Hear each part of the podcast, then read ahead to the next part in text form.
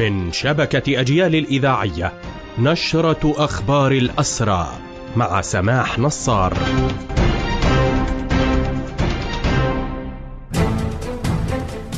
أهلا ومرحبا بكم. ستون مواطنا على الأقل طالتهم حملة الاعتقالات اليومية لهذا اليوم. منذ السابع من أكتوبر سجلت أكثر من 1740 حالة اعتقال.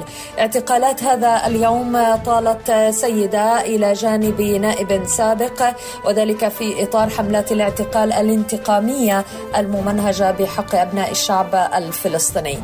توزعت الاعتقالات على محافظات بيت لحم الخليل نابلس جنين سلفيط طول كرم رام الله والقدس. وتترافق كما في كل يوم بعمليات تنكيل ممنهجة بحق المعتقلين وعائلاتهم وتخريب منازلهم. أعادت سلطات الاحتلال اعتقال المعتقل الإداري نضال أبو عكر من مخيم دهيش الذي أمضى أكثر من 18 عاما في سجون الاحتلال. وفي ذات الوقت تشمل الاعتقالات أسرى سابقين بينهم من تم الإفراج عنه مؤخرا وبينهم ورد اليوم اعتقال إسرار البرغوثي من كوبر في رام الله. وفي طوباس تم اعتقال قيادي مطلوب للاحتلال. في حين أدت الحملة التي شنها الاحتلال عدوانيا في المحافظة أو في المدينة إلى استشهاد مواطن على الأقل وإصابة عدد آخر من من المواطنين.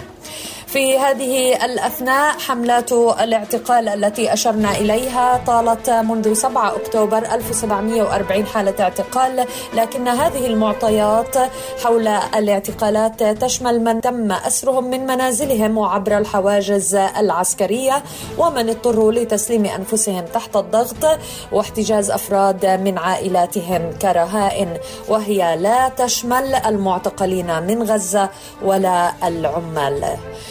وفي أخبار نشرتنا الاعتصامات تتواصل دعما للحركة الأسيرة التي تعيش واحدة من أصعب الأيام على مر تاريخها في ظل تكتم واسع وانتقام واستفراد تمارسه إدارة سجون الاحتلال بحق الأسرى في كافة السجون. ومنذ السابع من أكتوبر وحتى 30 أكتوبر أكثر من 620 أمر اعتقال إداري بين جديد وتجديد شملت 49 امرأة. إلى جانب 13 من النواب السابقين و17 صحفي. بهذا مستمعينا تنتهي هذه النشرة الخاصة بأخبار الحركة الأسيرة. قدمناها لحضراتكم من راديو أجيال. المجد والخلود لشهدائنا الأبرار وتحية الحرية لأسرى الحرية وتحياتي سماح نصار